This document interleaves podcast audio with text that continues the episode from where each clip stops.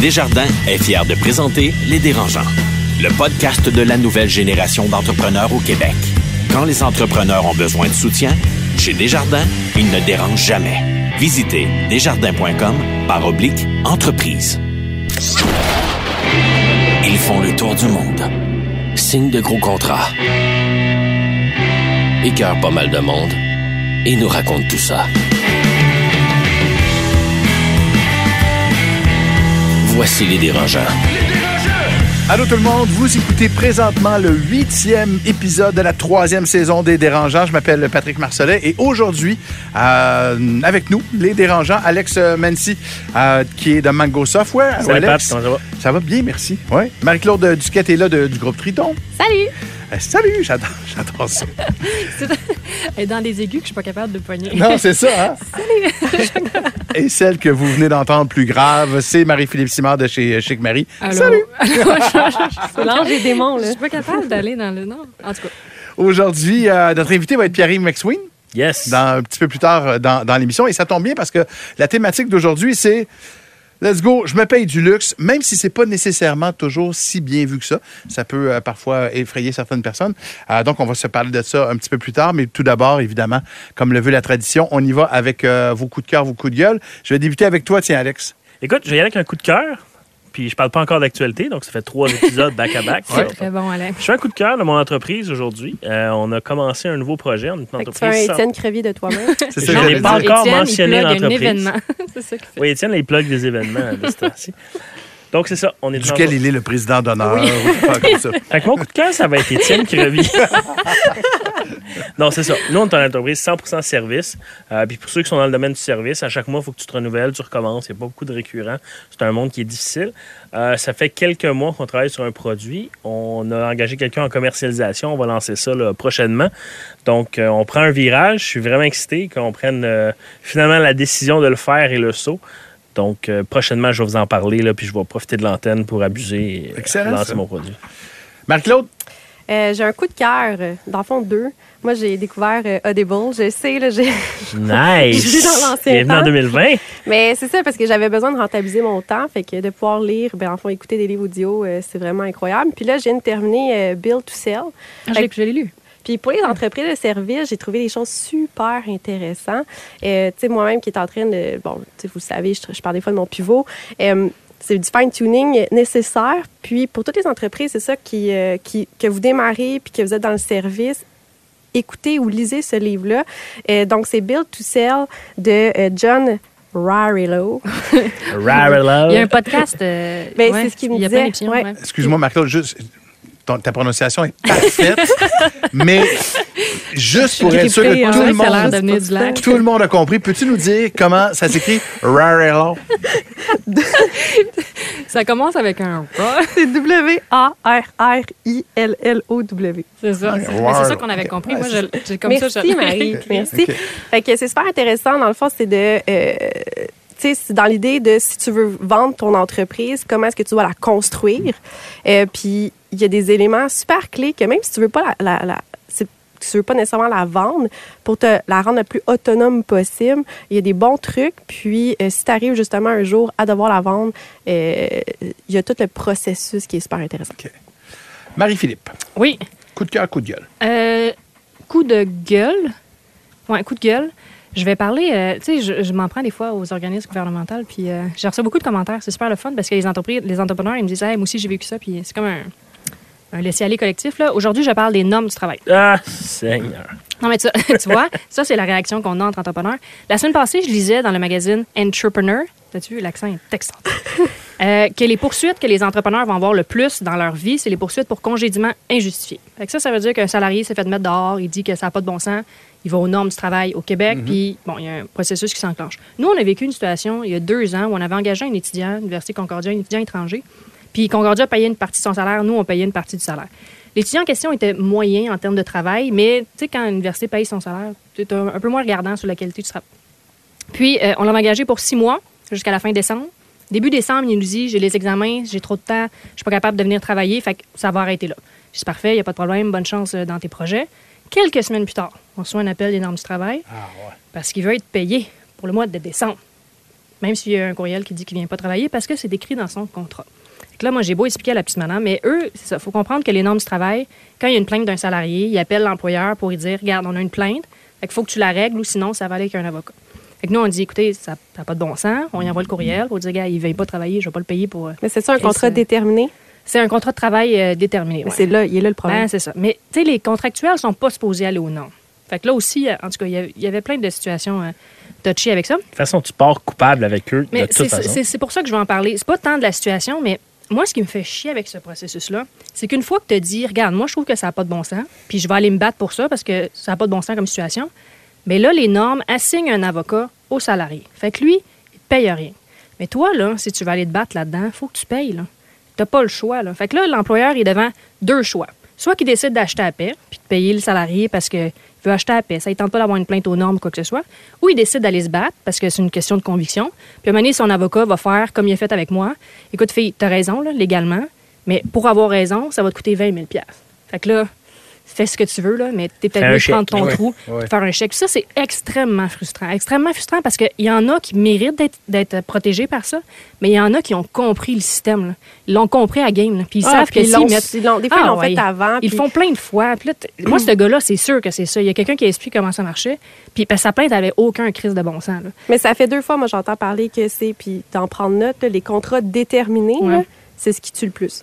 Mais c'est parce que tu peux rien faire. T'es pas gagnant nulle part. Parce que même si tu y vas puis tu gagnes, tu gagnes à rien. Tu gagnes à rien. Mais à ce moment-là, puis je conclue avec ça, mais dans, un, dans le cas d'un con- contrat déterminé, comme ce que tu dis, euh, Marie-Philippe aurait dû ne pas lui accorder la permission de retourner étudier tout simplement, quoi. Puis de dire non, non, tu travailles Ben, avec je nous peux pas rentrer en détail parce que c'est, ça, ça, ça devient juridique, Ouais. là, puis c'est du cas par cas, mais c'est pas la première fois que j'entends. C'est Ok. c'est dans le fond, c'est que si tu as dit à quelqu'un, je t'engage pour six mois, tu es supposé le payer pour six mois. Ouais. Même s'il décide qu'il s'en va Parce que c'est un euh, ailleurs. contrat. C'est ça. OK, OK. Mais c'est intéressant pareil à C'est savoir. comme les joueurs de hockey. tu sais. Oh, ben oui, c'est ça, exactement. Oui, c'est c'est C'est des contrats garantis. oui. C'est des contrats garantis. Moi, je, je le fais jamais, mais là, je vais, je vais me permettre un léger coup de cœur, plus euh, question de finir ça un peu plus positivement. Euh, Traitez-moi de têteux si vous voulez, mais mon coup de cœur, c'est mon coup de cœur, c'est vous euh, qui nous écoutez souvent, beaucoup, religieusement, les entrepreneurs, le public en général. Il y a eu dernièrement des expos d'entrepreneurs, entre autres ici à la place Bonaventure, et les feedbacks qu'on reçoit.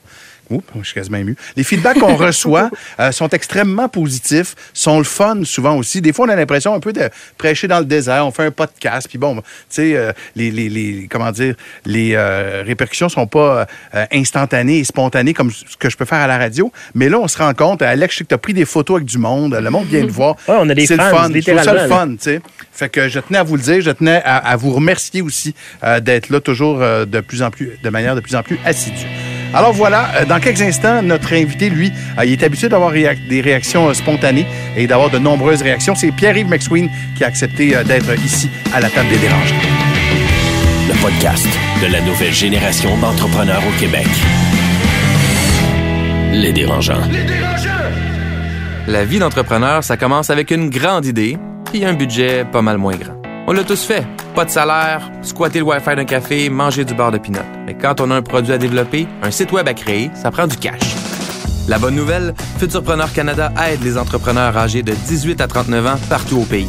C'est le seul organisme national sans but lucratif à offrir des ressources gratuites, du financement pouvant atteindre 60 000 et du mentorat aux nouveaux propriétaires d'entreprise. Pour être connecté à un représentant, contacte info à commercialfuturpreneur.ca. Les dérangeants. L'entrevue de la semaine vous est présentée par Groupe RP. La pénurie de main-d'œuvre vous donne des maux de tête? Visitez la référence en chasse de tête au Québec. Groupe RP.ca. Il est euh, comptable de formation et est devenu au cours des dernières années le conseiller financier chouchou euh, des Québécois, un auteur dont le succès rend jaloux n'importe quel grand romancier québécois. Et il faut le dire, la bête noire des bannières commerciales, Pierre-Yves McSween. Salut. Bienvenue, bienvenue dans le studio des dérangeants. Oui, merci. J'aurais pu, euh, j'aurais pu ajouter, euh, selon certaines personnes à qui je parle, presque gourou jusqu'à un certain point. As-tu, euh, as-tu ce feeling-là? Je sais que tu peux pas dire oui, là, mais Il hoche la tête là, en ce moment. Écoute, non, ce que je veux dire, c'est. Moi, j'ai écrit un livre pour parler des bonnes pratiques financières. Mais là, après ça, tu commences à en parler, puis les gens te créent un personnage, puis là, des, des- dans le personnage, je veux dire, moi, il faut que je parle de finances. Une sexologue dira pas, dira pas du genre, il faut avoir une vie sexuelle malsaine.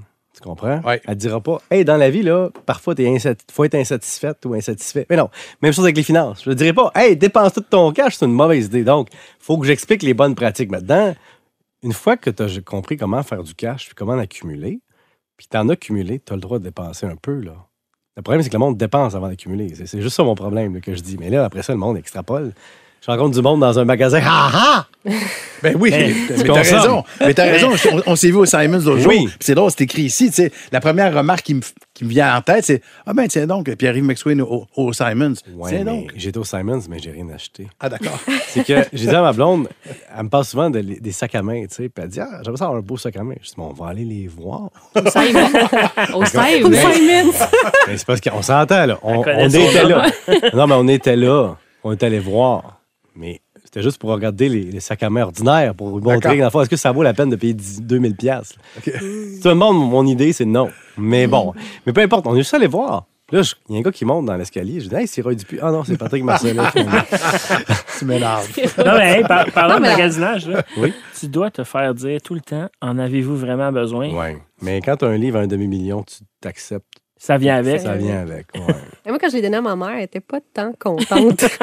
Ta mère dépense? J'ai laissé un cadeau de Noël, puis elle déballe, puis elle est comme, t'as-tu un message à me lancer? Je suis comme, non, non, mais je pense que ça peut être utile. C'est ta mère que t'a racheté ton entreprise. Hein? Oui. OK, je suis sûr.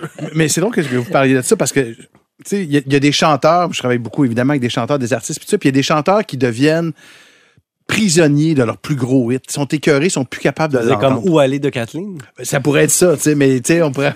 oui, on pourrait en parler à J'entends Chris- frapper avec. J'entends euh, frapper, on pourrait parler à Chris Martin. Il y en a, il y en a qui sont plus capables de l'entendre. tu sais. Je comprends ton 500 000 puis tout ça, tu sais, mais est-ce moment donné, tu te sens presque prisonnier d'une Non. formule? Non, parce qu'il n'y a aucun livre de finances avant qui avait été un succès. Par exemple, je parlais de- au Québec là, d'un livre local. Euh, les éditeurs me disaient tout le temps hey, pas d'attente avec un livre de finances. Un. Deux, les recettes, on les a toutes entendues. Donc, ça prenait un angle. C'est l'angle qui a tout changé. Après ça, c'est un angle baveux. Il n'y a jamais un livre de finances qui est là, dit t'économises pas assez, t'es cave. C'était pas de même. Je l'ai dit, mais c'est taquin. Si tu lis, c'est baveux tout le long, c'est sympathique, mais on n'applique pas tout ça en même temps. C'est un petit peu. Mais non, je suis pas pris là-dedans. Moi, je, je- je l'assume. J'ai porté, écoute, j'ai porté pendant 365 jours le même T-shirt tous les jours. Pas le même. J'en avais fait faire 5. Là. Mais pas- C'est pas comme Mar- Mark Zuckerberg là, qui voulait pas se casser la tête le matin. Là. Ouais, mais moi, c'était beaucoup plus. Je vais faire un statement, je vais le porter, le T-shirt. Fait que six mois avant de publier le livre, je portais un T-shirt, puis six mois après, puis une couple de mois après, pendant plus qu'un an, j'ai porté le T-shirt tous les jours. Je m'en foutais. On m'a niaisé avec ça. Je disais, ouais, niaisez-moi comme vous voulez. Je vais vous le montrer que ça peut marcher. Puis comme de fait, on m'avait dit de pas faire un livre noir. On m'avait dit de pas faire un livre qui dit achète pas le livre. C'était comme un écoute pas ça de Jean-Pierre Ferland. Puis on m'avait dit de pas parler d'un livre avant de l'imprimer. Puis j'en ai parlé quand même. Et tout ça s'est avéré une bonne idée. Ou tu comptes? Exact. Donc, n'écoutez jamais les personnes qui disent on fait pas comme ça dans l'industrie. Ben justement, si tu veux changer ton industrie, fais autrement. Moi, je faisais des recherches pour l'entrevue, là, Mhm. puis a- j'ai vu qu'il y a plusieurs humoristes, personnalités publiques qui, te, qui s'étaient moqués un peu de Ah toi. Puis Il y en a beaucoup qui te traitent de cheap. Ah oui. Mais ça, ça te gosse un moment donné? Ben, sais, dans le fond, un, c'est à cause que le- les chroniques le matin, Paul Arcand, il niaisait, tu sais, puis moi, j'embarque là-dedans. Tu sais, comme si je voyais tout le temps l'envers financier de tout. Donc, j'embarque là, à puissance 110% sans problème. Je m'en fous, là, tu sais. c'est- C'est un, on taquine le, le concept, puis si on te taquine, c'est parce que tu déranges. Mais Est-ce que toi, tu te considères cheap? Non, non. Ma blonde vous dirait que je suis pas cheap. Non, l'affaire, c'est que j'ai placé mon argent. Mais là, je fais de l'argent. Donc, j'ai jamais dépensé autant d'argent que maintenant. Mais quand j'avais 20 ans, mon première dépense, c'était Montréal. 21 ans, 22, 23, 24, 25, 26, jusqu'à 30 ans, moi, plafond réel tout le temps, le CELI est embarqué, j'ai embarqué dans le CELI. Donc, tu sais, c'est ça. C'était ma priorité. Mais une fois que j'ai atteint mon objectif de placement, je dépense autant que vous autres. La différence, c'est que avant de me payer une bière à 10 piastres, est-ce que je vais être capable de mettre des réels sonner? La réponse, c'est oui. C'est beau, je vais la payer, la bière à 10 piastres. Puis si on va souper ensemble, tu paieras jamais la facture. Tu comprends? C'est pas, je suis pas cheap jamais. De toute façon, j'ai plus les moyens d'être cheap, j'ai pas le droit. Mais ce- cela étant dit, donc, le principe, c'est quand même donc de ne pas dépenser ce que tu n'as pas, grosso modo. Mais en gros, c'est de mettre l'investissement en premier, avant la dépense. Euh, là, maintenant que tu as des sous, c'est correct, je comprends tout ça. Il reste que tu as des principes à enseigner à tes enfants. Mhm. Est-ce que eux regrettent jusqu'à un certain point d'avoir Pierre-Yves McSween comme papa? Parce qu'à un moment donné, comme petit cul de 10, 11 ans, quand tu dis, t'as, peu, là. Tout le monde a ses incohérences. Et moi, le premier. Mes enfants ont eu tous les Legos que je n'ai pas eus. Donc, tu comprends que mes enfants ont beaucoup de Legos.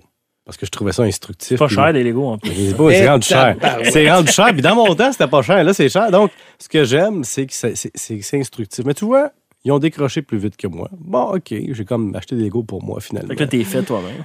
Non, mes enfants, écoute, mes enfants sont gâtés. là. Ils ont chacun leur chambre à Montréal. Déjà en partant, on s'entend dessus. Leurs parents sont séparés, puis ils ont chacun leur chambre dans les deux places. là. Ils sont gâtés pourris. là. Après ça, euh, je sais pas, moi, ils sont pas privés de grand-chose. OK.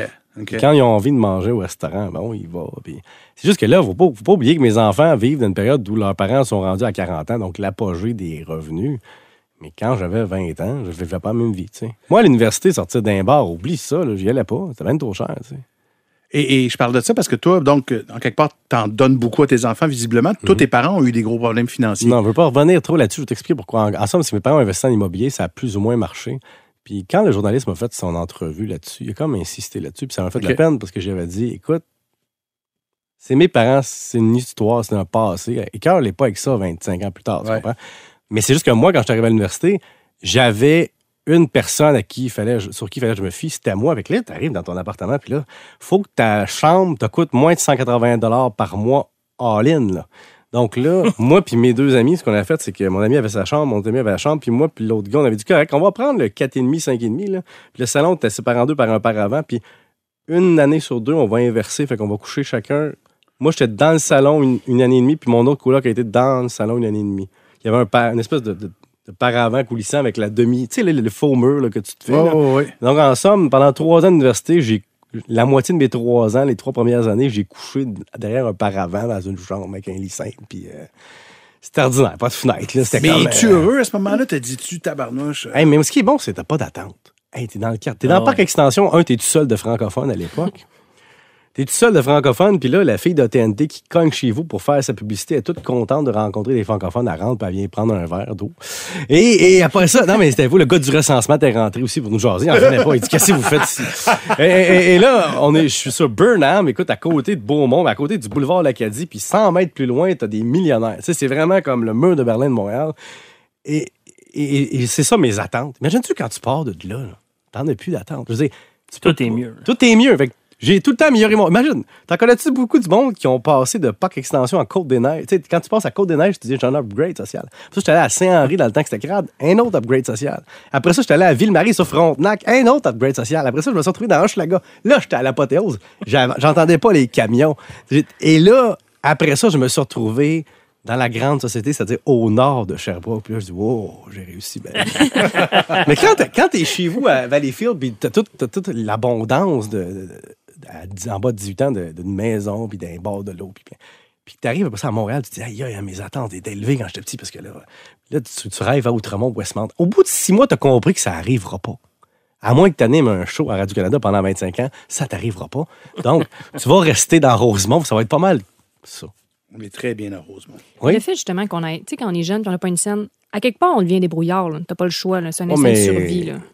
Ça dépend à qui, parce que moi, j'ai enseigné à l'université pas mal. Puis je vais te dire une chose, quand tu as enseigné à HEC, tu as tout dans ta classe. T'as du monde qui arrive d'un autre pays qui avec pas une scène, puis que là, il s'arrange. Tu as des enfants communs, puis tu en as qui sont déjà établis. Fait que, Tu sais, le kid débarque de Brébeuf, son père a été élevé sur Maplewood, le grand-père était là, puis lui il était là, puis il te parle déjà d'investir 100 000 dans des actifs immobiliers pendant qu'il est aux études. Tu sais qu'il part pas à la même place que toi. Tu sais, Ah. Tu sais que tu- il va être plus riche que toi en sortant de l'école, puis pour toujours. Et c'est ça, l'argent, quand on est dans le jeune, c'est tellement exponentiel. Donc, moi, je, je remercie le Pierre-Yves plus jeune d'avoir été prudent. Mais toi, tes enfants, là, sans Mm. dire que tu les mettrais dans la marde, tu les laisserais-tu? Débrouillez-vous? Mes enfants, je m'arrange. Mon but à moi, c'est qu'ils partent à plus 10. tu sais. Si nous autres, on part à zéro, mettons que tu es la première génération à faire du gros capital, tu veux que tes enfants partent à plus un pour qu'ils donnent à l'autre, puis à l'autre, puis à l'autre, mais peut-être la terre n'existera plus. Je sais pas, mais en somme, moi, j'ai- j'aimerais ça qu'ils traînent pas chez nous trop longtemps. Sais, si tes enfants veulent se partir en affaires plus tard, parce que Ouais. ceux qui nous écoutent, c'est des gens qui, qui se partent en affaires ou qui Mhm. sont en affaires, euh, puis ils n'ont pas nécessairement le capital nécessaire Ouais. pour pouvoir partir un projet, qu'est-ce que tu conseillerais à ce moment? Est-ce qu'il y a un, bon moment pour s'endetter? L'endettement, c'est positif. Quand tu es jeune, au pire, tu fais faillite. Et c'est épouvantable que je dise ça, mais il y, il y a rien. Tu sais, quand tu es entrepreneur, mettons aujourd'hui, je risque toute ma fortune. Je capote. Mais quand j'ai 20 ans, je risque mon 5000 que j'ai. Au pire, tu te refais. Plus tu vieillis, moins tu peux te refaire et plus tu es comme, je veux pas perdre mes acquis. Mais euh, non, moi, je les encourager. C'est juste que je vais leur dire une chose, là, je sais pas, vous êtes là-dedans, là. Mais je, je dirais, ouvre pas un autre hostie de café. Tu sais, je veux dire, il y en a été, comprends-tu? non, mais tu sais, excusez-moi d'avoir sacré, mais tu peux pas. Tu vois, va pas, va pas, tu sais, ce que j'ai compris en étant auditeur. En fait, ma carrière de comptable, dans le bureau comptable, qui était la meilleure chose, c'est que j'étais auditeur. Donc, vérificateur à l'époque, on appelait. J'ai vu toutes les business d'en arrière. Et ce que ça m'a fait réaliser dans la jeune vingtaine, c'est Ah, OK, plus la business est cool, moins elle est payante. Et plus ta job est cool, moins elle est payante. Donc, faut que tu fasses la job que personne ne veut faire dans une business pas sexy. Et j'ai compris finalement qu'être VP d'une banque canadienne, c'était cool. Tu fais une grosse paye, c'est pas sexy, mais c'est drette. Ouais. T'es, t'es- t'es- t'es VP chez le Canadien, c'est pas la même game. Le monde tripe sur le produit, mais la vie de comptable en arrière n'est pas si excitante que ça. Fait que le B2B, moi, c'est ça qui m'a excité le plus de dire Hey, arrêtez de penser au café quatrième génération, au sixième vague. Pensez donc à. Moi, j'avais une étudiante, son père, il, il s'occupait, il faisait des pièces d'ascenseur, tu sais. Elle faisait du cheval aussi, là, l'étudiante, tu sais. Donc, son père a une PME de, de- de patente d'ascenseur, mais elle fait du cheval. Moi, j'ai jamais fait ça, du cheval. C'était trop cher, juste l'entretenir. Donc, tu sais, oui, je vais l'encourager, puis je vais avoir les moyens. C'est pas pire, je pourrais lui donner 10-15 000 pour commencer, là, tu sais. C'est ça. On rit euh, parce que souvent tu le fais avec candeur, tu le fais, Mhm. bon, tu sais. euh, euh, il reste que, je suppose que t'es- t'es- je disais tout à l'heure, tu es un peu le, le cauchemar des, des, des bannières puis tout ça. Est-ce que tu as déjà reçu beaucoup de hate mail, par exemple, je sais pas, de planificateurs financiers, de tes pairs, de grandes entreprises? Les planificateurs financiers sont contents. Dans le fond, je, je fais la promotion d'épargne. Donc, les autres. Des Euh, grandes entreprises, mettons. là. euh, grandes entreprises, je dirais, j'ai-tu déjà eu de la. la- J'ai plus, en fait, ceux qui m'en veulent le plus. C'est le monde qui lise, mettons, ou ils écoutent l'émission, peu importe, puis ils disent Ah, lui, il ça directement où ça fait mal. Ceux-là, ils m'haïssent, puis là, là ils s'attaquent à moi. On sait bien, toi. Ben, c'est ça, si tu meurs d'un cancer à 40 ans, ouais, mais si je meurs pas. Moi, chaque fois, je leur réponds ça. Puis quand quelqu'un m'insulte, me niaise, tu sais, en tout cas, je vais pas avoir ta vie, je préfère la mienne. Bon, moi, ton capital financier, on va en parler. Non, à chaque fois, je fais une petite joke avec ça, mais je ramène tout le temps à ça. Hein. Tu sais, c'est des mécanismes. J'explique le mécanisme avec humour. C'est tout. Puis si tu m'aimes pas pour ça, personne n'en veut à Ricardo. sais.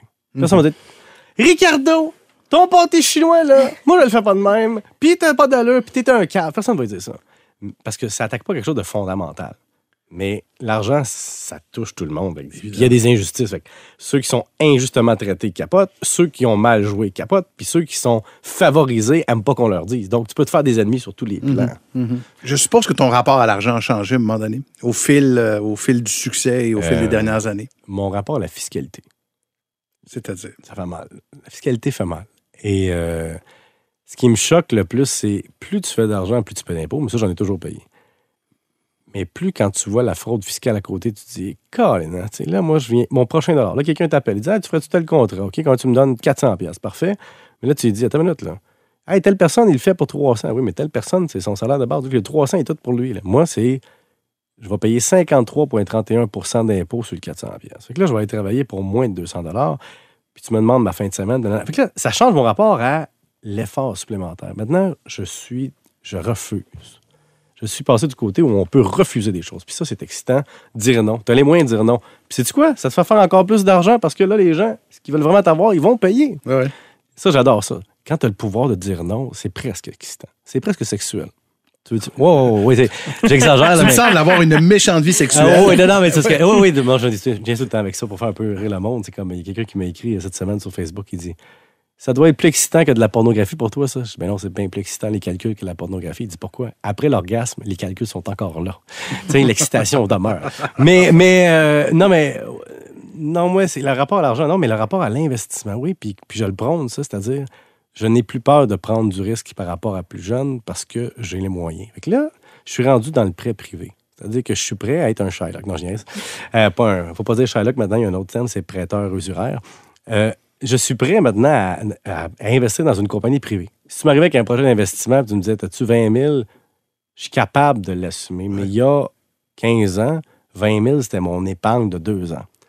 Mais plus tu as d'argent, plus tu peux prendre du risque et plus tu peux faire du rendement. C'est ça qui est injuste dans notre système. Tu sais, on voit les, les Ça prend de l'argent pour faire de l'argent. Ah, mais pour, pre- tu sais, pour prendre un, un bon rendement, il faut que tu prennes du risque. Pour prendre du risque, il faut que tu sois capable de le perdre. Puis moi, quand on, on fait beaucoup la promotion des jeunes entrepreneurs là, qui risquent tout, là, leur famille, leurs enfants, moi, ça me fait capoter là, quand je vois quelqu'un s'acharner dans un projet qui fonctionnera jamais, puis qu'il va priver ses enfants de quelque chose. Donc, moi, il y a un côté de moi qu'il fallait qu'il s'établisse avant de prendre du risque. En même temps, ce gros risque-là, parce qu'on est tous des entrepreneurs qui ont Ouais. pris quand même des gros risques, ces gros risques-là peuvent être vraiment payants. Oui, puis ils peuvent être aussi le bonheur que derrière.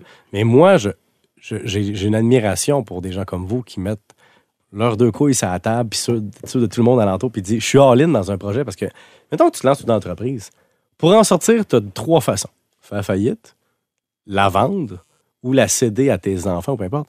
Mais là, si, mettons, demain, tu changes d'idée, je sais pas c'est quoi la nature de votre entreprise, mais tu dis, hey, moi, mon entreprise, ça me tente plus là, là. je voudrais régler ça. là. Non, non, tu continues l'exploitation.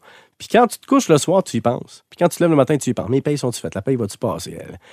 C'est beaucoup de stress. Tu en as parlé un petit peu tout à l'heure, puis euh, je, je voudrais revenir là-dessus sur les conseils aux entrepreneurs notamment. Est-ce est-ce qu'il y a des conseils euh, que tu donnes aux individus, par exemple dans ton livre, qui seraient facilement euh, qu'on pourrait facilement les, offrir aussi aux entrepreneurs dans le cadre de leurs Je entreprises? dirais le coût fixe, les coûts fixes.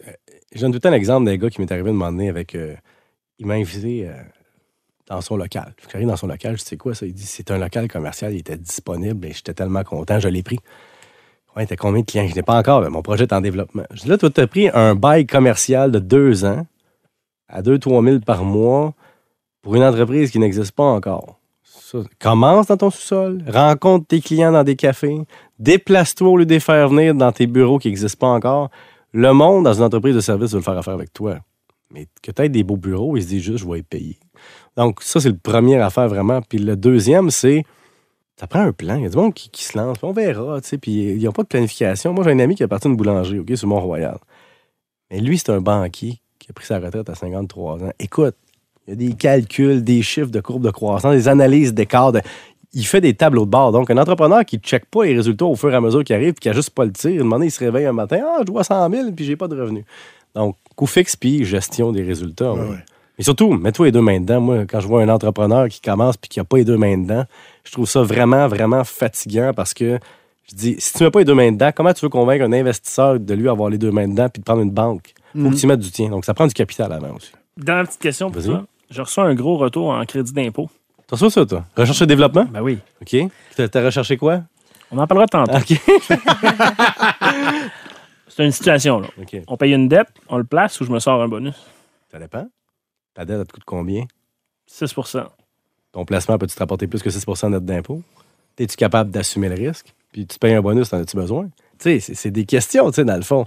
Le monde, mais- les gens m'écrivent tout le temps avec des conseils financiers personnels, là, avec des questions à large. Est-ce que je dois prendre mon RRQ tout de suite? Mais tu vas-tu mourir jeune? Tu- Est-ce que tu en as besoin? Tu sais, ça dépend.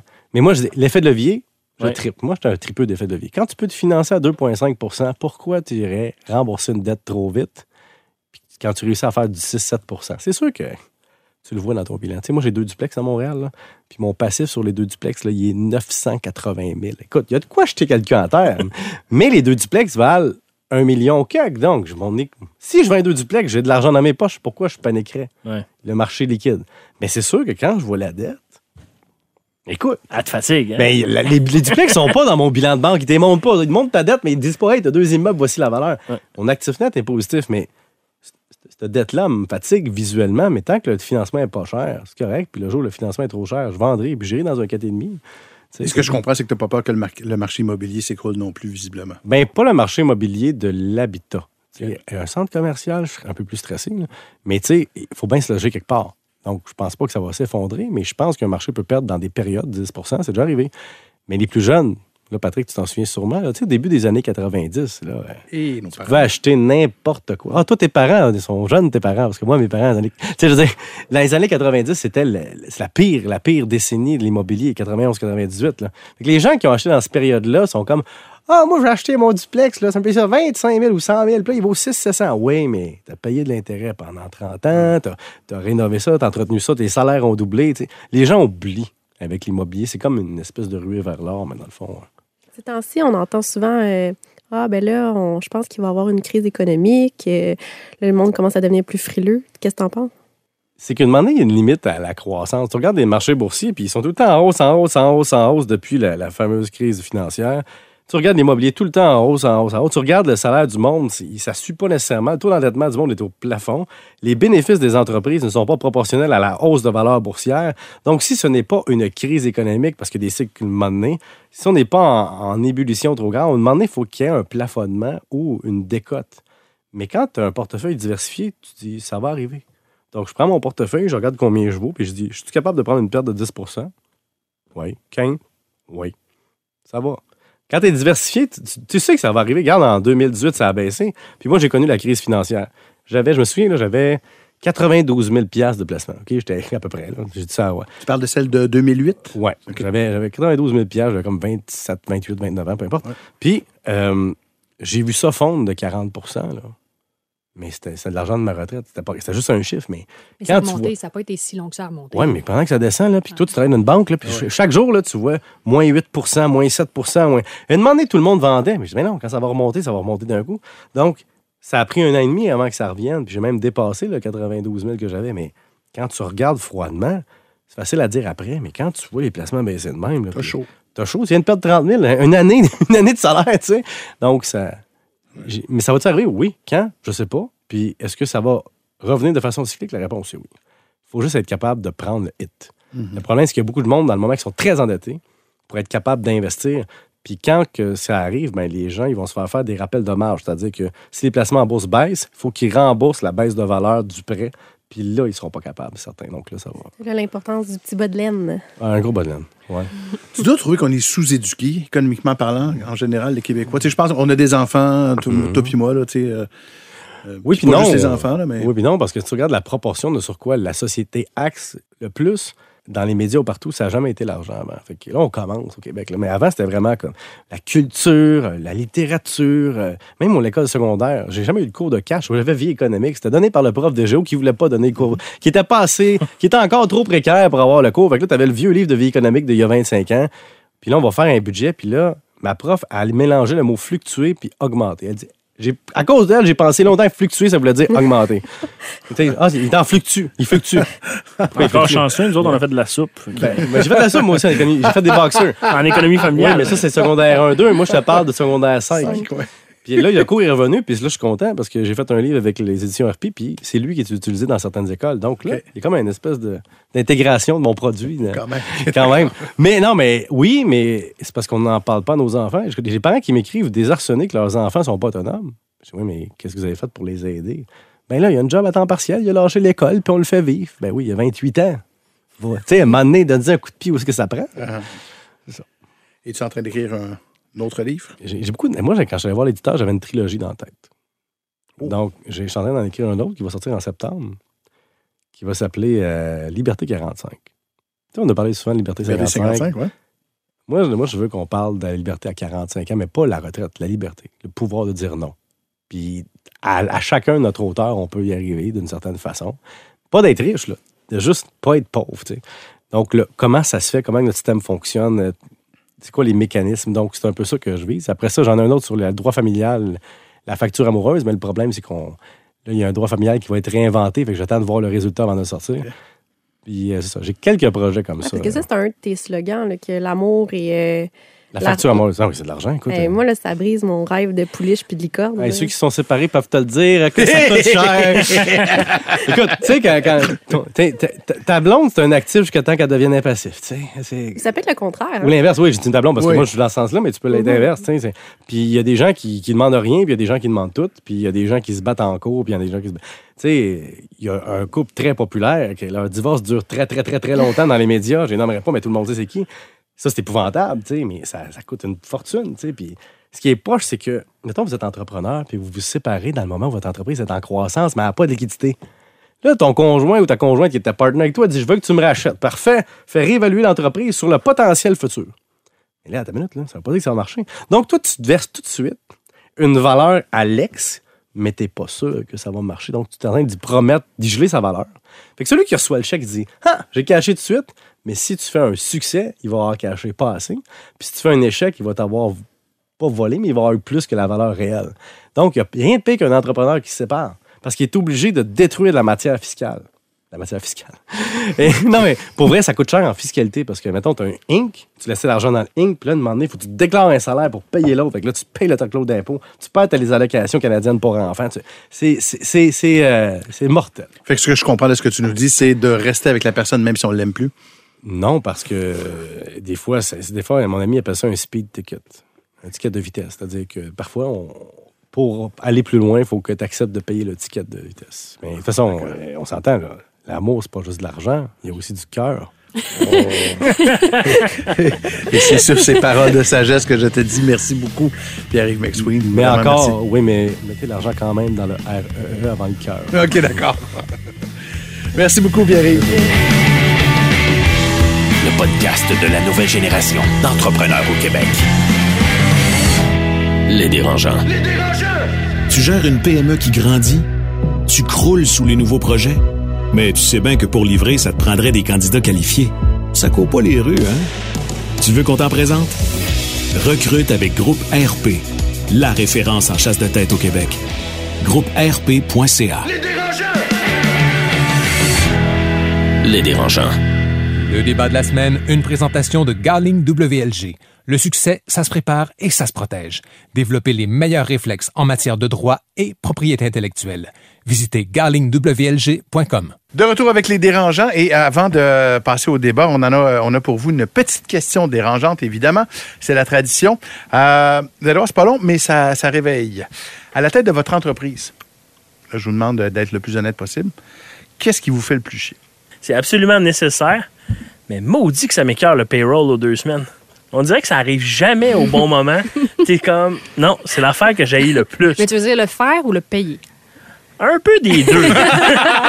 je le fais pas, là, mais tu sais, s'il faut que je pèse sur le bouton approuver, là. Mais moi, je l'ai mis à la semaine. Puis j'aime beaucoup ça.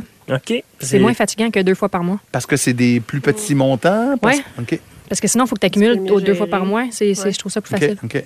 Petit truc. Et toi, Marc-Claude? Euh, mais j'ai envie de dire, avec en ce moment, ce qui me fait le plus chier, c'est vraiment les, il y a des clients qui s'essayent. Tu sais, qu'ils te gossent sur une virgule puis qu'ils te payent pas. Là. Ah, tu sais, tu sais que tu rendu à la job, puis euh, ça, ça, ça, ça m'atteint, ça m'affecte, ça me Quand, met en. quand la facture rentre, ils sont, sont plus satisfaits. Ouais, tout d'un coup, ils viennent de se réveiller, puis ils sont comme, ben, tu sais, c'était pas ce que j'avais en tête. Puis je suis comme, man, je peux pas deviner, là. Fait que, ouais, c'est c'est ce qui me Puis comment tu réagis à ça à ce moment-là? Toi, es-tu, es-tu Je- facilement négociable ou Euh, Je si... suis rendue de plus en plus intransigeante. Ouais. Avant, je l'étais beaucoup. J'étais trop fine, trop longtemps. Puis euh, maintenant, je sais la valeur du travail que je donne. Euh, non. Et moi, pour être de l'autre côté, parce que nous autres, on a des centaines de fournisseurs, là, on deal avec beaucoup de monde. Puis moi, ce que j'aime pas, c'est avoir une facture que j'avais aucune idée d'où est-ce que ça en allait. Fait que ce que je fais maintenant, là, pour pas être justement de l'autre bord de toi, c'est que je demande aux, aux fournisseurs, tu sais, t'es au courant un peu de où est-ce que ça s'en va les dépenses. Fait que comme ça, je suis jamais surpris, puis je suis correct. Puis si j'ai un mané, gars, là, c'est assez, on arrête, c'est assez. C'est moi qui prends la décision, it. Marie-Philippe, le sujet. Ouais. Marie-Philippe, Marie-Claude et Alex, euh, comme sujet donc de débat du, euh, de ce huitième épisode de, de la troisième saison, euh, vous avez décidé de, de- de- de parler de, du luxe, hein, de, cette envie parfois qu'on a de se payer du luxe. Euh, J'ai envie de vous demander dans un premier temps pourquoi est-ce que vous vouliez mettre ça de l'avant? Est-ce que c'est parce que vous sentez que c'est euh, comme patron, comme boss, que c'est plus ou moins bien vu euh, des employés ou si... Ben écoute, je pense que c'est quelque chose qui est un peu, je le mentionne dans plusieurs épisodes, faire de l'argent, se payer du luxe, c'est un peu tabou au Québec. On dirait que c'est comme pas permis. Donc je pense qu'on voulait en parler pour voir c'est quoi les différentes perspectives. J'ai regardé là, un peu la préparation des filles, puis on a clairement des, des visions différentes. Il y en a qui sont plus dans l'animalier, d'autres dans les voitures. fait que euh, je pense que c'est un peu pour ça qu'on on va en parler. Non, mais c'est important parce que on parle beaucoup des entrepreneurs qui commencent, puis on n'a pas. Il n'y a personne qui a une Christie. Puis, tu sais, quand tu commences, là, t'as pas d'argent. T'as pas d'argent, puis t'essayes. Des fois, t'as des chèques NSF le matin, puis tu manges du beurre de peanut. Moi, je connais toutes les sortes de beurre de peanut disponibles à l'épicerie, puis les soupes ramen, tu sais. Puis un moment donné, t'arrives à un point où t'es plus en mode survie. Là, ça, ça devient comme correct. Puis là, plus ça va, plus là, tu deviens à l'aise financièrement. Puis on dirait que la vie se, se dévoile devant toi. tu peux comme te payer des choses niaiseuses que tu pouvais pas avant. Fait que je pense que c'est un peu, euh, un peu dans ce sens-là qu'on voulait en parler. Ben, j'ai une question pour vous, justement. Tu viens de le dire, lorsque vous commencez de- comme entrepreneur, vous n'avez pas une scène. Euh, par contre, c'est pas nécessairement bien vu, je suppose, d'avoir l'air d'une fille ou d'un gars qui n'a pas une scène. Est-ce que le luxe, c'est peut-être pas important de se le payer au tout début, même quand on n'a pas une scène? Mais c'est parce que des fois, si on parle de luxe, des fois, je me dis que c'est pas du luxe.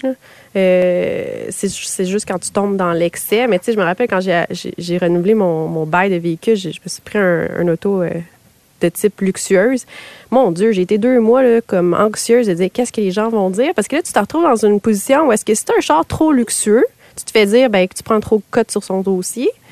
Puis si tu arrives en char bien ordinaire, ben tu réussis pas. Fait que la perception des gens, fait que là, faut que. hey, fait que là, quand j'ai magasiné mon char, j'ai vraiment eu à, à réfléchir à OK, la- le modèle, la marque. Qu'est-ce que que les gens vont penser? Puis qu'est-ce que les gens vont que c'est fou, là. Fait qu'au début, j'étais même pas capable d'être- de, de, de enjoy mon nouvel achat parce que j'étais comme qu'est-ce que les gens vont passer. C'est fou parce qu'on mesure vraiment au Québec, puis à bien des places, le, le succès de quelqu'un par la voiture qu'il conduit. Ouais. C'est souvent le premier indice, puis on s'entend dessus que tu Ça vas, vaut rien. tu vas te plugger, promener dans certains HLM à Montréal, puis euh, des fois, il y a des BMW qui sont là, puis je veux dire, c'est ça, hein? Ouais, ouais, ouais, complètement. La- Il y a la voiture, puis pour ceux qui ont des enfants de plus en plus, en tout cas moi, ça pour le vivre, l'école où vont tes enfants Oui, oui, maintenant, oui. ça s'en vient de plus en plus aussi. Les je te dirais. activités qu'ils font. Aussi, exactement, c'est ça. C'est un rôle de réussite sociale, là, tu le vois à ce moment-là aussi, effectivement. Euh, oui, vas-y, Marie. Mais moi, ce que je- tu sais, ce que c'est encore plus fatigant quand tu es entrepreneur, c'est que non seulement les gens te jugent, parce qu'à un moment donné, ça commence à bien aller, puis etc., mais tu as tellement travaillé fort, puis les gens n'ont tellement pas vu ça, qu'on dirait que tu peux même pas profiter que là, là, ça va mieux, tu sais. On dirait que tout le monde, t'es dessus, fait que là, t'es comme, ah, là, ça va bien, puis là, je, ah, je peux pas en profiter. Comme, comme la réaction que tu as eue, c'est vraiment en poche. Vous avez parlé de perception tout à l'heure, la perception des autres aussi, mais j'aime bien, Marie-Claude, que tu m'as envoyé. euh, c'est un peu la perception de toi vis-à-vis de toi jusqu'à un certain point. À un moment donné, tu as décidé que le luxe pour toi, c'était les vêtements. Ouais. Euh, Marie, c'est une popoune. De... Suis une princesse. mais, mais et que ça t'apportait de la confiance aussi, donc ce Ouais. luxe-là. Ben, dans le fond, on est. euh, tu sais, moi, je fais, je fais beaucoup, euh, beaucoup de PR, je suis dans beaucoup d'événements. Puis, euh, j'ai commencé à m'impliquer dans ma communauté. Puis, j'arrivais, puis je me j'ai réalisé à un moment donné que euh, je vais toujours me rappeler une femme qui a porté un regard sur moi et c'était pleine de jugements. Puis, je suis revenue, je suis sortie de là, le, le- je me tenais pas droite. droite. Mais elle a porté des jugements parce que tu étais habillée tout croche, Ben, quoi? pas tout croche, mais tu sais, mettons un peu underdress ou tu sais, pas. euh, De base, mettons. Ouais, mettons de base, là, tu sais, que moi, à ce moment-là, je m'en rendais même pas tant compte, mais eux s'en rendent compte. là. Puis aujourd'hui, je- tu sais, maintenant, je vois la différence aussi. Fait que euh, j'ai fait appel à une styliste. Puis, euh, je te dirais que la première garde-robe, euh, je l'ai rentabilisée juste par la confiance que j'ai gagnée, par. Euh, les contrats que j'allais chercher parce que j'étais plus confiante, parce que j'avais plus de crédibilité. La deuxième, je pense, je l'ai rentabilisée, mais ça a pris plus de temps. La troisième, T'es rendu à combien, là? dépasse. On veut J'ai des j'ai chiffres. arrêté. Euh, mais pour vrai, je pense, en un an et demi, j'ai dépensé comme pour 25 000 Hey, OK, ouais. Est habillée tout le temps en Gucci. Non, mais tu sais, tu pars, t'as Ah, rien, le soulier, manteau, euh, ça va vite. Mais, mais donc, euh, même si en quelque part, ça t'avait beaucoup apporté, à un moment donné, tu as fait comme 25 000 c'est trop. C'est trop. J'ai- J'ai j'ai angoissé. Ouais, mais ton comptable t'a dit que pourtant c'était correct. Là. Ouais, mon comptable me dit, Marie, t'as pas de bateau, t'as pas de Winnebago. Fait que si t'achètes du linge, c'est correct. Tu sais, parce qu'à quelque part, c'est que je dé... Tu sais, comme la- justement ce que McSween dit tout le temps, j'en ai-tu vraiment besoin? Je suis vraiment cheap sur bien les affaires parce que justement, je me dis tout le temps, hey, un jour, peut-être que je vais manquer de cash puis je vais m'en vouloir à mort si j'ai trop dépensé. Fait que, tu sais, j'en mets dans mon petit bas de laine pour les, les- les moments les plus durs. Fait que, euh, c'est pour ça que je suis pas du genre à. Partir sur une go, là. Ouais. Mais quand on est un patron, puis on, on va arriver à tes petits besoins toi aussi, Alex. Mes petits Mais, besoins. mais, mais- mais quand on est un patron et que ça arrive, puis ça arrive euh, régulièrement de dire à, à un employé, écoute, cette année, j'ai pas d'argent pour t'augmenter. Puis le gars, il fait 35 000 par année, puis vous, vous vous promenez en, en Porsche ou en BM de luxe, de machin. Il n'y a pas un risque, en quelque part, à afficher son luxe comme ça? Euh, oui, c'est sûr. Euh, de notre côté, c'est l'employé. C'est sûr que si tu exploites tes employés à ton profit, là, il y a une ligne, branding, c'est sûr que tu t'attires des, des misères. là. Si, si tu viens de t'acheter une Ferrari, mais il faut que tu mettes à pied 20 employés, ça se peut que ça passe un peu du croche. Euh, mais je pense qu'il y a une notion aussi de. Ouais, OK, là, je m'achète un char de luxe, mais moi, là, j'ai été trois ans, je me versais pas de salaire pour pouvoir te payer le tien. Tu sais, ça, c'est souvent la, la version que les gens comprennent pas. là. En tout cas, on la connaît pas, cette, cette version-là. On le sait pas, du moins. Exactement. tu sais. Où les gens, ils disent, euh, on sait bien, ils se promènent en Porsche, euh, ils- au prix qu'ils chargent, je peux bien se payer un gros char. Mais t'as-tu besoin de te justifier, toi, ou tu fais juste le faire puis tu t'en fous? Moi, j'ai un peu une attitude de je le fais puis je m'en crisse. là. Ouais. Euh, puis ceux qui sont pas contents, ben, ils seront pas contents parce que tu. Il va tout le temps avoir du monde pas content. Je veux dire, tu sais, le monde chiale sur les dépenses de Guy la Liberté, mais combien de monde il a fait vivre avec le Cirque du Soleil? Combien de rayonnements on a eu? Ouais. je pense qu'il va tout le temps avoir des gens qui vont chialer. Quand on a commencé le podcast, vous vous rappelez, les filles? là? Ah, il n'y a pas de filles. Ah, il n'y a pas de- de- d'ethnie. ah, il y y a tout le temps du monde pas content, peu importe. Fait que ça, moi, selon moi, je m'en fous. là. Je, je dépense ce que j'allais dépenser, puis it. Parce que de toute façon, quand ça va pas bien aller, ces gens-là, on va me leur mettre d'en face de toute façon que j'ai trop dépensé. Fait que toi, Alex, tes, tes, tes luxes, c'est, ça passe par quoi? Mais écoute, étant plus jeune, j'ai j'ai eu beaucoup de voitures très chères. Puis j'aurais peut-être pas dû. je serais, je serais pas mal plus riche aujourd'hui. T'es un gars de char, toi? Oui, oui, Ah oui. Savais pas ça. J'ai déjà eu trois en même temps, puis tu sais, ça pourrait payer. Ça fait payer à peu près quatre hypothèques. Je te donner une idée. Oh, bah, bah. Mais j'étais plus jeune. On est loin de ma minivan Kia. Aujourd'hui, je roule en SUV, tu comprends? Euh, ouais. Bon. Euh, Mais par contre, je m'achète des petites bébelles euh, plus undercover qui paraissent pas. C'est un appareil photo qui coûte très, très cher. Euh, un ordinateur, euh, lui avec, qui coûte cher. Mais ça paraît moins. OK. Puis surtout, bon, ma femme n'écoute pas les épisodes, fait elle s'en rend pas compte. Ouais, mais mettons, ton ordinateur te permet de travailler. Ouais, non, c'est pour aller à la maison pour faire mes photos. J'admets, j'a- j'adore tes luxes, Marie-Philippe. Euh, Lesquels? ben, les chiens, les actifs canins. c'est pas un luxe, un Non, chien, arrête. c'est la santé mentale. Non, non, non, luxe. non, je suis pas d'accord. Tous quand les j'avais- peddlers à Montréal Non. ont un chien. Moi, quand j'avais pas d'argent, je voulais m'acheter un chien, j'avais pas d'argent. Parce que ma race de chien, c'est 2500 par chien. Fait Ça, c'est le chien qui mange du caca, hein? Non, rendu il à mange trois plus de caca. chiens. Là, c'est ça. Là, je suis rendue à trois chiens. J'étais à ça de le mettre dans mon bilan comme actif canin. Trois fois 2500. Trois fois 2500. Ouais, c'est sans la 7500 piastres en bouffe, chien. c'est sans- Hey, Chris, ça coûte cher, les chiens. Là. Ouais. C'est 300 piastres par mois, à peu près. Là, Hey, de bouffe, de Est-ce gogo. qu'on parle de mes... Non, mes enfants, c'est pas, des- c'est pas pareil. Les chiens, ta blonde va être content. Mais c'est pour ça que je trouve pas que c'est. Tu sais, t'as pas d'enfant, t'as des chiens. Ouais, mais c'est ça, c'est un luxe. Moi, mon chien, c'est c'est comme Ouais. mon bébé. Ouais, c'est ça. Donc, les chiens, donc c'est, c'est- ça fait partie de tes luxes. Ouais. Moto. Moi, j'ai une moto. Je me suis acheté une moto, 10 000. Tung, tung, tung. Je vais essayer de ne pas mourir dessus. Mais euh, Jamais de remords, t'es correct, c'est important pour toi. de- si- C'est une soupape en quelque part, une. Tu sais, des fois, quand on filme Une récompense. ben c'est ça mon point, c'est ça. Parce que moi, ces bébés-là, je m'endette pas pour. là. non, c'est ça. Non, moi, je l'ai payé cash. Ouais, c'est ça. que, non, je, je me suis pas endettée, mais moi, j'ai de la misère de faire ces achats-là. Pour être honnête, là, c'est comme. OK, en ce moment, à l'épicerie, là, mes cartes de crédit sont toutes délodées. OK? J'ai plein d'argent sur mes cartes de crédit, mais à chaque fois que je vais payer avec ma carte de crédit, je suis stressée que ce soit écrit carte déclinée. Ah non, mais je fais pareil. Parce que c'est tellement Je check sur l'app s'il y a de la place tout le temps. Il y en a toujours. Moi, je Mais sais qu'il y en a. Il J'ai une carte, j'ai 30 000 piastres dessus. Mais à chaque fois, j'ai comme un syndrome post-traumatique qu'il y en a tellement eu que c'était décliné que là, je, je stresse. Fait que quand je fais des achats, je suis comme pas bien. Là. De ce temps-ci, j'en fais pas. Là. Je fais rien. Je pense que ça fait un an que j'ai rien fait d'achat parce que je suis comme, c'est ça, je suis en syndrome post-traumatique. Je, veux pas. Je veux pas. J'ai des, des petites réponses prêtes? Ah, j'ai oublié de faire le virement. Ah, beaucoup d'achats hein, de ce temps-ci. Ouais. Je m'en sers pour le sais, des business. affaires de même que les premières années, c'est l'enfer. Les gens réalisent pas. Là. C'est ça que je trouve plate, c'est qu'après ça, quand tu sors de ça, puis là, tu veux, crime, profiter de la vie, aller voyager ou faire des affaires. Là, tu te fais, tu sais, tu te le fais dire. Mais crime, il était pas là, là, quand t'en avais pas au début, là. Tu te l'as déjà fait dire, donc? Ben, non, moi, non. Je me le suis pas fait dire, mais on le ressent. Tu sais, on, on le ressent. Moi, j'ai un véhicule qui, qui flash un peu, puis c'est ça, on le ressent. Tu sais, les gens veulent savoir combien je paye mes gens d'entrepôt. Tu sais, ils vont poser des questions Ouais, comme ouais. ça. Mes gens d'entrepôt sont très bien payés, c'est 18 Mais, tu sais, c'est ça, ils vont poser la question. OK, OK. Je, mais je, pose, je, je pense euh, de, de- de vos actifs matériels, de vos petits luxes comme tels, à, à- à- à la gestion d'entreprise, euh, toujours sous la notion du luxe en quelque part. Est-ce que, est-ce qu'à un moment donné, quitte à peut-être surpayer une coche euh, pour vous assurer d'avoir les meilleurs employés, c'est un luxe que. Est-ce que c'est un luxe dans Ah, un? Moi, je pense Ah, que c'est un pas- investissement. C'est pas du luxe, là, parce Non? que sinon, un mauvais employé va te coûter plus cher, au final. Ouais, mais ça, tu l'apprends. Il faut que tu Ouais, le fasses une ça. couple de fois pour l'apprendre. Ouais, ça. c'est ça. Fait que là, on vous le dit, là, un pas bon, c'est un pas bon, ça reste pas bon, c'est pas bon. Ça Hein? coûte. Ah, c'est je te dis, c'est. ah, on peut pas voir, là, mais c'est comme. C'est de l'argent qui sort. L'argent qui sort. Mais, tu sais, c'est quand même. un- moi, je vois ça comme un luxe. Parce qu'au début, on dira ce qu'on veut, on n'a pas d'argent. À moins que Ouais. ta famille t'en ait donné ou t'aies du financement, t'en as pas d'argent. Fait que quand tu commences à pouvoir te payer, là, vraiment des bons employés, oui, c'est un investissement, mais c'est un luxe. là. C'est ça fait fun. là. Tu sais, c'est cool. T'es pas obligé de te payer euh, des employés qui, qui c'est ça, qui valent ce qu'ils valent. là. OK, OK, OK. Le, le meilleur des moins bons, mettons. Ouais, genre. Mais tu sais, moi, je viens du domaine des technologies. Oui. Là, on a un gros problème, c'est que tu as des Google, des Facebook, euh, des Gsoft qui font des bureaux extraordinaires avec un skate park, des restaurants, des traiteurs, des consoles de jeux vidéo. Les gens s'attendent à ça maintenant. C'est sûr qu'il s'attend à ça à une plus petite échelle, vu la grandeur de l'entreprise. Mais c'est rendu que investir dans du mobilier, du décor, de l'ambiance de travail, c'est- même plus un luxe, c'est un investissement essentiel. carrément. Oui, oui, oui, absolument. Ça te sert à garder ton monde, c'est un processus Garder de rétention pour tes employés. aussi. Les gens arrivent, ils font comme. Plouf.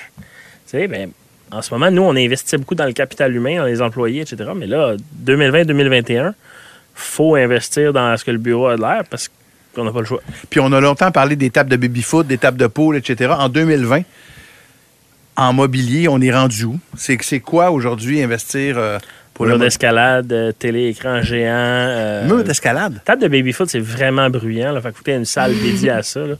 Euh, des arcades euh, old style. Oh euh, Mm. c'est fou, là. Ben, tu sais, c'est bien. Tu sais, moi, cette année, pour mon Noël, j'avais pas vraiment de limite, puis j'ai voulu leur faire vivre une expérience parce que je me suis dit, ça, ils vont s'en rappeler.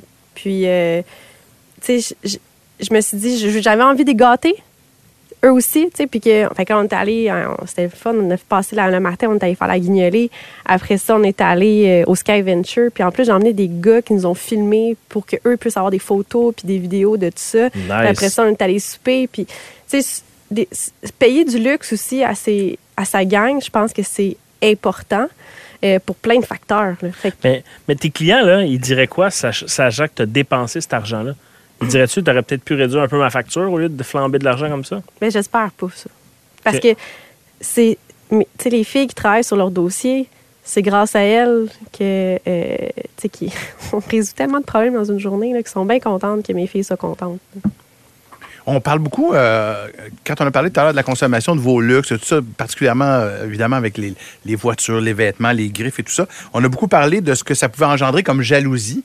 Mais est-ce qu'en quelque part, ça peut pas aussi engendrer euh, une certaine confiance de la part de vos employés? C'est-à-dire que, tabarouette, euh, on, est, en, on est en de bonnes mains, ça va, ça, ça va bien. C'est quelque Oui, chose Je que... pense que oui. Toi, Oui, hein? oui. Ben, c'est sûr que la perception. euh, moi, j'étais avocate avant. Puis c'est sûr que quand tu t'envoies sur un client qui fait 100 millions par année, tu peux pas arriver en Hyundai 94. Fait que, tu sais, faut, faut, tout est dans l'apparence aussi. Là. Fait que, a- je pense qu'il y a une limite. tu sais. Euh, on parlait de Mar- Martin-Luc Archambault l'année passée. Il y a eu. euh, puis moi, j'avais des employés qui travaillaient pour lui. Puis il y avait beaucoup d'employés qui étaient frustrés parce qu'il y avait des salaires bas. Puis lui, on le voyait qui était en hélicoptère puis en jet. Fait que je pense qu'il y a, il y a une ligne tu sais, qui est très mince. Mhm. À pas, faut, faut- comme Alex disait, faut pas exagérer, mais il faut quand même que, oui, ça a l'air de, de bien fonctionner. Là. OK. Mais, mais moi, je pense que ça inspire la confiance aussi au niveau des employés. là. Tu t'achètes pas une voiture de luxe, ton entreprise est en train de crasher et tu n'arrives pas à faire le payroll. là. Selon moi. Mais je pense qu'il faut que tu sois conséquent. Tu sais, moi, mes employés, sont, ils voient les chiffres à chaque mois. Fait qu'ils sont très à jour de ce, qu'est-ce qui se passe dans la business. Tu sais, moi, je suis très open book. Euh, puis je pense qu'il faut aussi que après ça, tes dépenses à l'interne soient conséquentes. De, si tu dis que j'ai pas d'argent pour réinjecter ou j'ai de l'argent pour injecter, c'est ça, faut qu'il faut qu'il y ait un lien, il faut qu'il y ait une corrélation. là. Les gens sont pas là. Non, en effet. Êtes-vous prêts pour C'est quoi le problème, les amis? Yes! Ça s'en vient tout de suite après ceci. Le podcast de la nouvelle génération d'entrepreneurs au Québec. Les dérangeants. C'est quoi le problème? Une présentation de Desjardins Entreprises, fière d'encourager la coopération entre entrepreneurs partout au Québec. La question du public euh, aujourd'hui nous vient de Mathieu Lessard, euh, qui est le président de Buster Fetcher, qui est un service qui permet d'obtenir un remboursement pour les retards dans la livraison de vos colis. Euh, Marie-Claude, est-ce que tu peux nous lire ça? En gros, Mathieu nous dit De nos jours, les clients communiquent avec les entreprises par toutes sortes de canaux téléphone, courriel, messenger et même les textos. Connaissez-vous un logiciel ou un app qui permettrait de répondre aux textos envoyés à notre numéro d'entreprise, comme on peut le faire avec un logiciel de chat ou encore Outlook? Je me retourne vers ma gauche, Alex, euh, de Mango Software. tiens. Yes. Alors, Mathieu, euh, premièrement, si tu veux me contacter par la suite pour que je te donne plus d'informations, ça va me faire plaisir. Je te donne une réponse courte. Euh, un numéro d'entreprise ou une ligne terrestre ou une ligne cellulaire, exemple Bell, etc., ça se fait pas. Tu dois euh, absolument acheter un numéro qui est dédié pour ça. Puis à ce moment-là, tu peux programmer avec des services euh, l'interaction. Comme ils font un peu à la radio, là, quand tu envoies un message texte puis tu te réponds, c'est des numéros de téléphone qui sont dédiés à ça. Mais ceux qui sont vendus, le grand public, malheureusement, ça se fait pas. La compagnie Twilio, Twilio.com, vendent ce genre de numéro-là. Ça coûte à peu près un dollar par numéro et il y a des 514 euh, disponibles. Et donc, Mathieu, évidemment, comme il vient de le dire, tu peux toujours euh, donner Oui. un petit coup de fil à Alex du côté de chez Mango Software. Ça va me faire plaisir de répondre à tes questions. Merci beaucoup, Alex, euh, pour euh, cette réponse. C'est quoi le problème? Une présentation de Desjardins Entreprises. T'aimerais demander conseil aux dérangeants? Envoie ta question sur lesdérangeants.com barre oblique 911. Les dérangeants. C'est déjà tout pour euh, ce huitième épisode. Merci beaucoup tout le monde d'avoir été là. Merci les filles. Merci Alex. Merci, Pat. Merci, Pat. Fait Merci, plaisir. merci beaucoup également euh, à Pierre-Yves McSween d'être passé ici par la table des euh, dérangeants. Euh, dans deux semaines, prochain épisode, neuvième épisode, euh, on reçoit Éric Naman, euh, qui est le président Marie-Claude de... De Damotech. Damatec et qui est aussi ultimement euh, un gars que la Montreal Gazette, euh, le journal, donc euh, décrit comme un patron de rêve, un dream boss. Euh, donc on va euh, enfin savoir ce que c'est euh, d'être un patron de rêve. Un modèle à suivre. Un Ah, modèle à c'est suivre. hallucinant, là. Et, et d'ailleurs, ce sera un peu euh, la thématique de notre prochain euh, podcast. Je suis un bon boss. Alors, manquez pas ça. Je ça sens sent- que ça va être bon. J'ai l'impression que oui, les débats vont fuser de partout, les amis. Merci beaucoup encore une fois pour toutes vos réactions et on se retrouve dans deux semaines. Le podcast de la nouvelle génération d'entrepreneurs au Québec. Les dérangeants. Les dérangeants!